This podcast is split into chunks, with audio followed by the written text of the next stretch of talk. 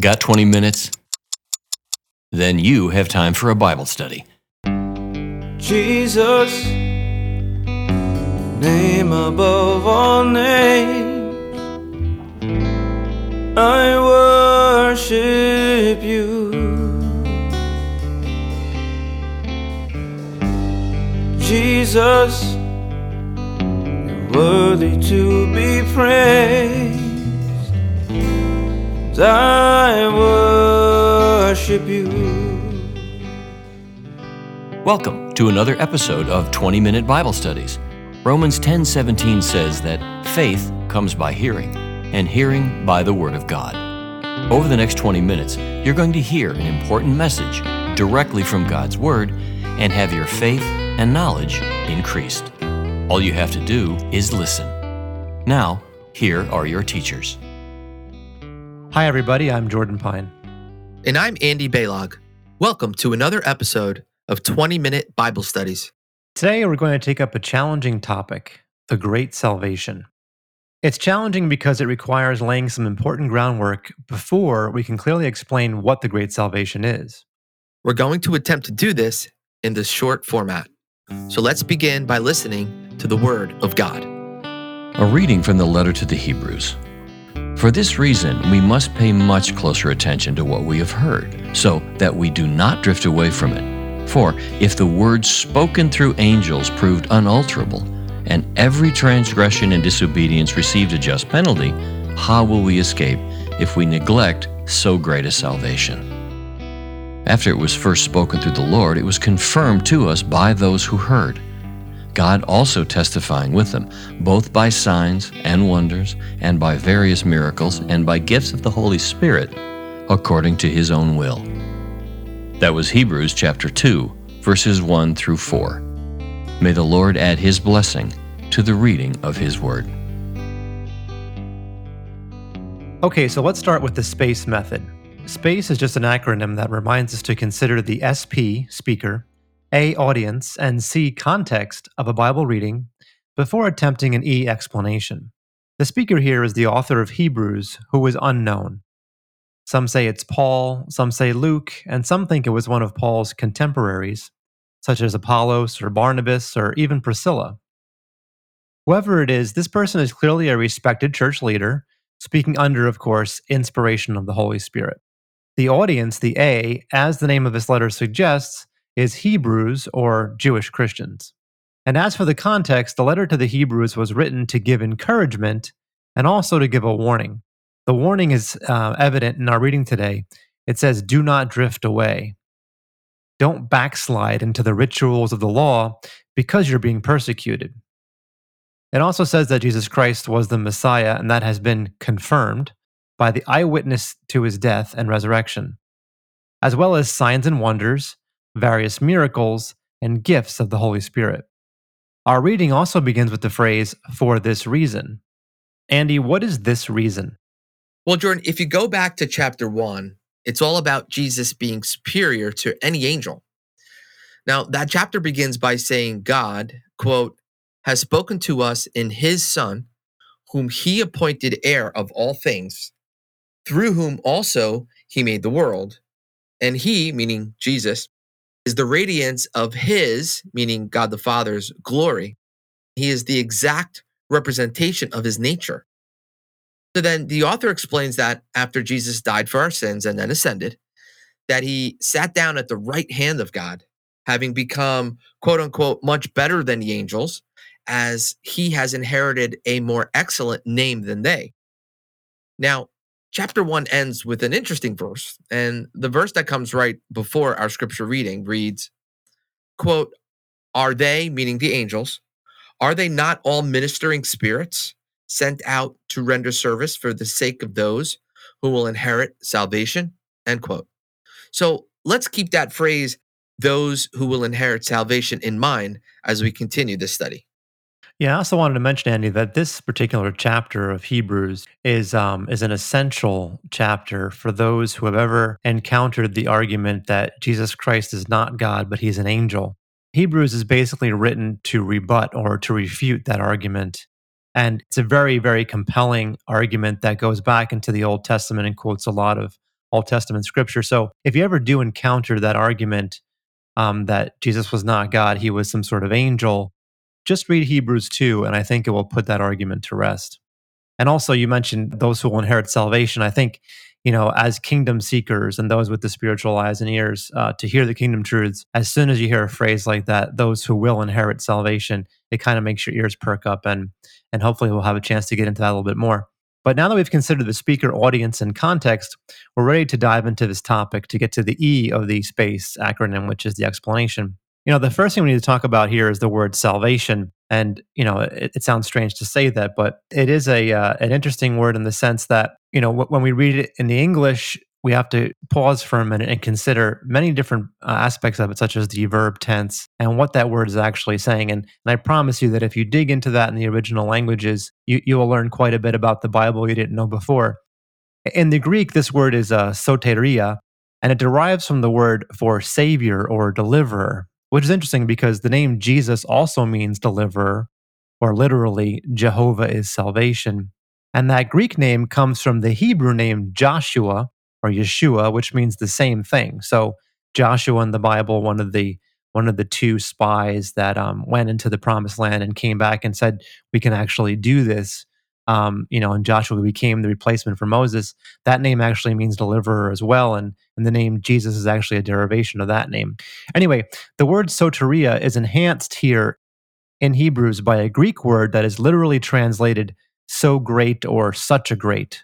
which gives us this sense of so great a salvation or such a great salvation, or just as, as we've said, the great salvation. But here are some important questions that kingdom seekers should ask about this particular uh, word, and that is what is being saved or delivered into what and by what means or method? Of course, the simplest and most common answer is our spirit was saved from hell by faith in the finished work of Jesus Christ. But of course, many of those words must be examined as well. In particular, the subject of that sentence, our spirit, the verb was saved, and that word faith. You know, our spirit, you know, is just one part of us. We also have a soul and a body, as we've covered in a previous episode. Speaking of the uh, the triune nature of man, or tripartite, three part uh, nature of man, and that sort of raises the question of, you know, how are our soul and our body saved? Yeah, I mean, those are great questions, Jordan. And I and it kind of makes me think of Pastor Whipple and what he used to say to us all the time in his tape ministry, especially. And it, one would be correct. A Christian would be correct by saying, biblically correct, that I was saved, I am being saved, and I will be saved. You know, the Bible speaks of salvation in all three of these verb tenses. And to briefly recap, you know, to, to get an understanding, in the past tense, we learn a lot about the word justification when talking of salvation. And when we think about our spirit, our spirit was saved once from all sin when Jesus died on the cross for us, was buried for three days and three nights, and was raised by his Father. So at that point, our spirit was eternally saved. Now, the word sanctification also comes up in the Bible, and that's part of the present tense salvation, but that's speaking directly of our soul in the triune part of man. And the soul, as we talked about in prior episodes, has to do more about our our day-to-day living, our personality, if you will. And then finally, glorification. It's an event that will happen in the future. It's the future tense. And whenever we read that in the Bible, that's speaking directly about the body when the body will be raptured. Now, the key point here is that our English Bible often just uses salvation in the past, present, or future tense to describe all three, unfortunately. Yeah, and so we, we need to be conscious of the verb tense there, whether it's talking about, as you said, justification, sanctification, or glorification in the different parts of our being. Now let's talk about that word faith as well. We know that faith alone is sufficient for past tense salvation. And, and, and I want to emphasize that because sometimes when we get into these discussions about soul salvation, body salvation, you know, people can get confused. So if we're talking about, as you said, Andy, you know, the the salvation that occurred once and for all with the death of Jesus Christ and our and our belief in that sacrifice, then we're talking about, you know, salvation by faith alone, past tense, once for all, and that's Ephesians 2, 8, and 9. And we sometimes call this first tense salvation. But faith alone is not sufficient for ongoing sanctification, and you mentioned that word, which is in the present or continuous tense. And we call that sometimes second tense salvation. Of course, Don't get me wrong, faith is certainly required for ongoing sanctification in the present tense. We must have faith that Jesus Christ is just, and that if we confess our sins, he will cleanse us of all unrighteousness. That's 1 John 1 9. Faith is also required to, quote, put to death, as the Bible says, the sinful deeds of the body, as the Apostle Paul put it in Romans 8. And let the spiritual man rule over the carnal or fleshly man, as he explained in the Apostle Paul, that is, in 1 Corinthians 3. In fact, it's only through faith and allowing the Spirit to work through us that we can do anything beneficial for God. But the point here is that we must do things for God. We must produce good works in order to save the soul or achieve that ongoing second tense salvation, that sanctification that the Bible speaks about. If not, and if we let our flesh rule, we put our future tense salvation at risk, which is the third type of salvation. Thanks, Jordan, for that. So, as part of the first tense spirit salvation, we do have assurance that our body will be raised from the dead someday at the rapture. And you could read about that, everybody who's listening. That's in First Thessalonians chapter 4. Now, the resurrection of the dead to life is a key part of the spirit salvation doctrine. And it's also important to remember that we will be raised in order to be judged. And how we are judged will determine what happens next to us. And to get a good window of that, you could look at Second Corinthians chapter 5 verse 10 specifically. And for all our listeners, I will read that. And it says, "For we must all appear before the judgment seat of Christ, so that each one may be recompensed or paid in full for his deeds in the body, according to what he has done, whether they were good or bad." Now, we sometimes call this process qualification, and that's definitely distinguishable from glorification. And you know, that's another way of thinking of the three tenses of salvation. Again, it's it's past tense justification, present tense sanctification, and then of course the future tense qualification. But Jordan, when we talk about qualifying, what are we specifically saying? You're right. It's an important question. Qualifying for what, right? And the qualification is for the literal thousand year reign of Christ Jesus on earth, also known as the millennial kingdom. And this is where the fate of the body comes in. So we've talked about the spirit, we've talked about the soul, and now we're talking about the fate of the body, the third part of man, or a third part of every person, including you and me as believers. And at the highest level of reward, those who are judged worthy to rule and reign with Christ Jesus or King Jesus will receive a glorified body like he has a glorified body. Meanwhile, on the other end of the spectrum, those who are judged to have fallen away, rejecting Jesus as Lord, for example, as Lord of their lives while they were alive, they will be slain, quote unquote, as it says in the parable of the Minas, Luke 19. In other words, they will suffer the second death and lose their bodies for a thousand years. Please notice what we're not saying, though. We're not saying that believers can be disqualified in a way that results in their souls and bodies not being saved. We're not saying that. No, thanks to what Jesus Christ did on the cross, their spirits are saved no matter what, and they can never be cast into eternal hell. But after the millennial kingdom, all three parts of every believer will be restored. And that's Revelation 21 4, if you want to look it up, because of that finished work. Yeah, I mean, to support that point, Jordan, you know, you mentioned something earlier. You said that those who have fallen away, speaking specifically of Christians, reject Jesus as Lord.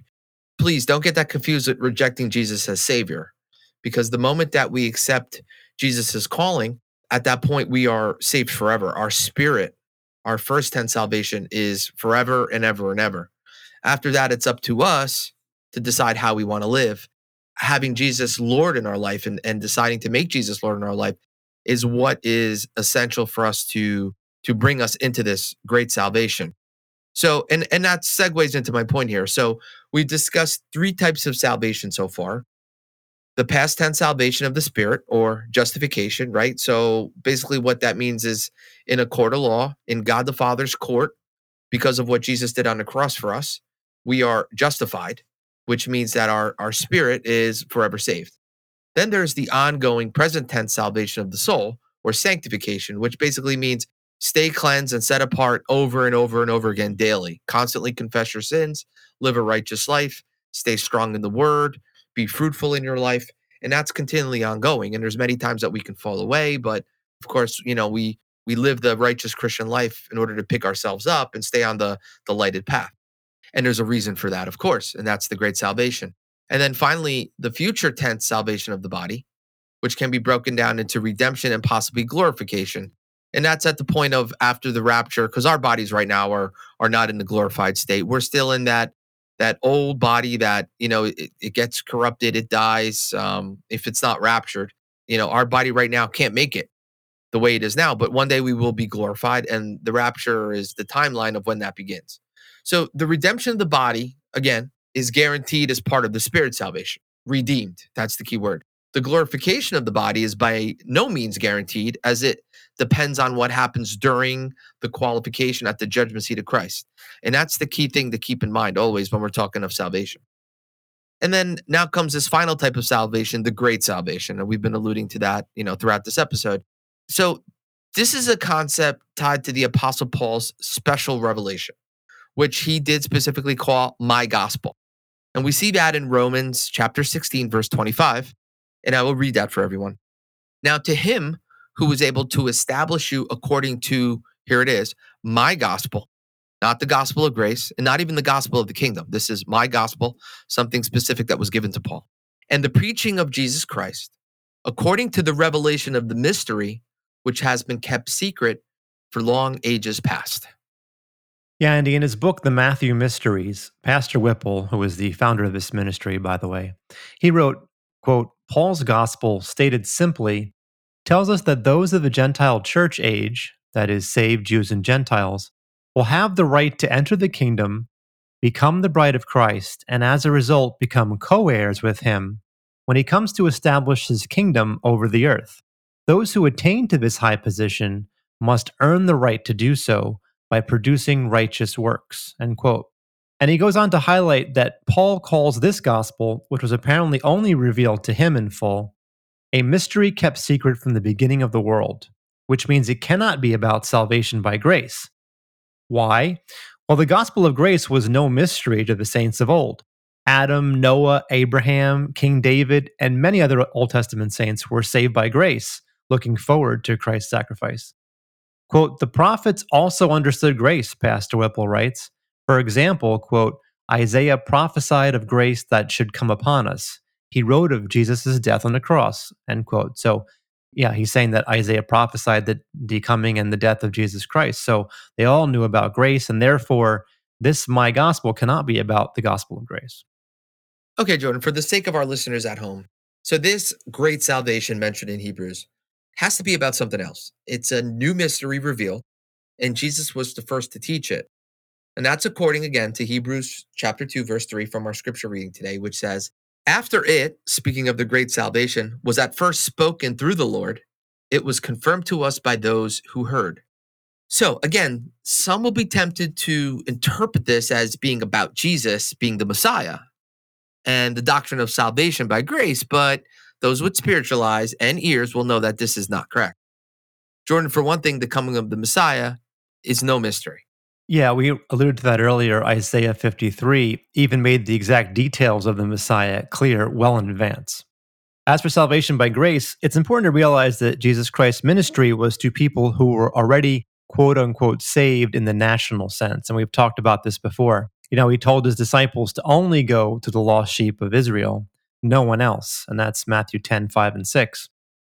Even after his ascension, the apostles were still focused on Israel and the promises of the kingdom for them.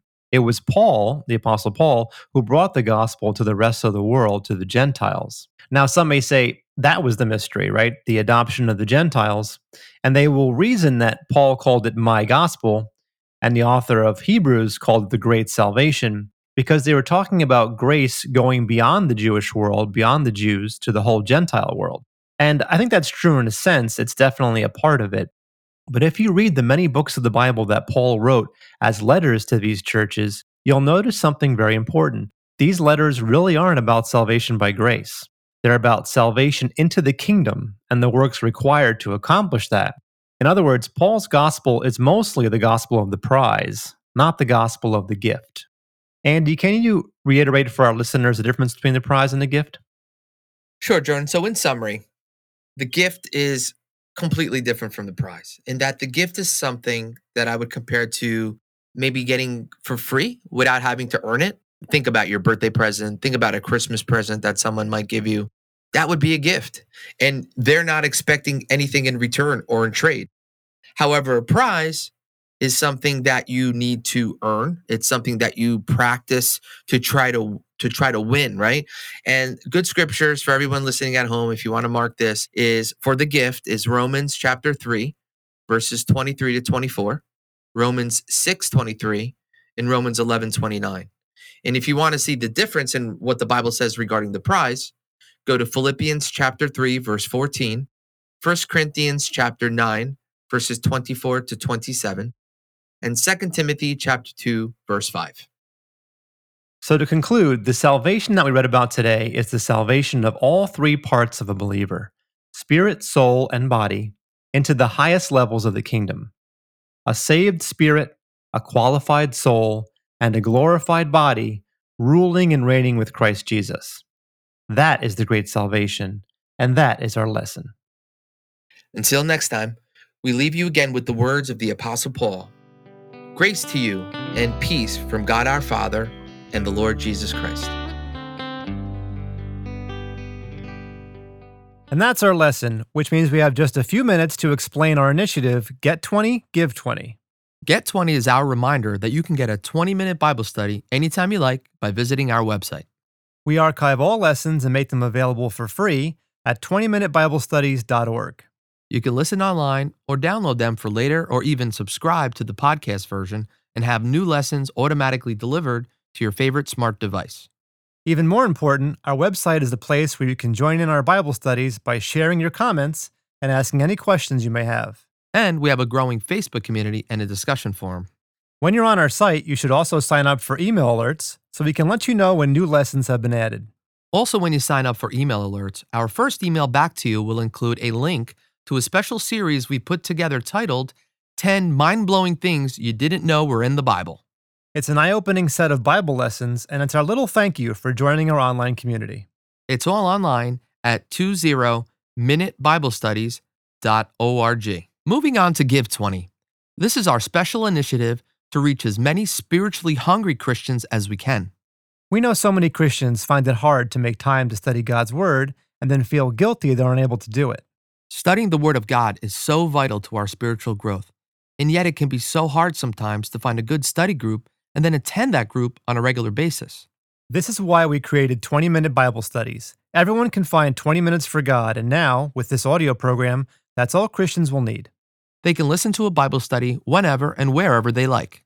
The Give 20 initiative is your chance to participate in this great ministry and receive the special blessings that come from spreading God's Word. By giving just $20 per month, you can help us create more lessons and reach more believers than ever before.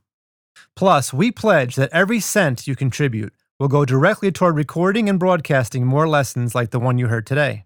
And since our ministry is an official nonprofit registered with the government, your donation is also fully tax deductible. To join our Give 20 initiative, visit 20mbs.org and click Donate. And finally, 20 Minute Bible Studies is a ministry of Mysteries of the Kingdom, a nonprofit organization dedicated to educating Christians in preparation for the return of our Lord Jesus Christ. If you liked what you heard today and want to go deeper into God's Word, we strongly recommend you visit the website of Mysteries of the Kingdom, motk.org.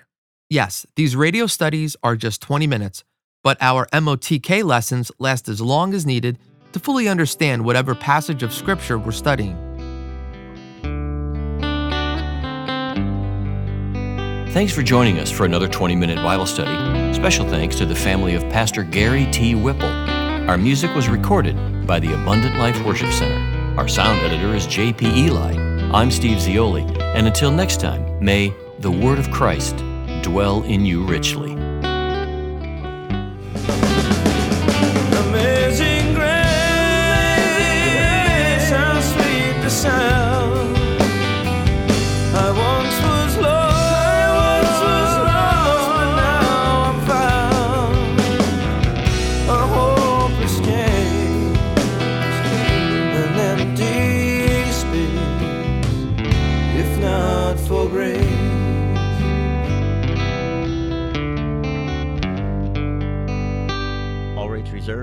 Mysteries of the Kingdom Incorporated.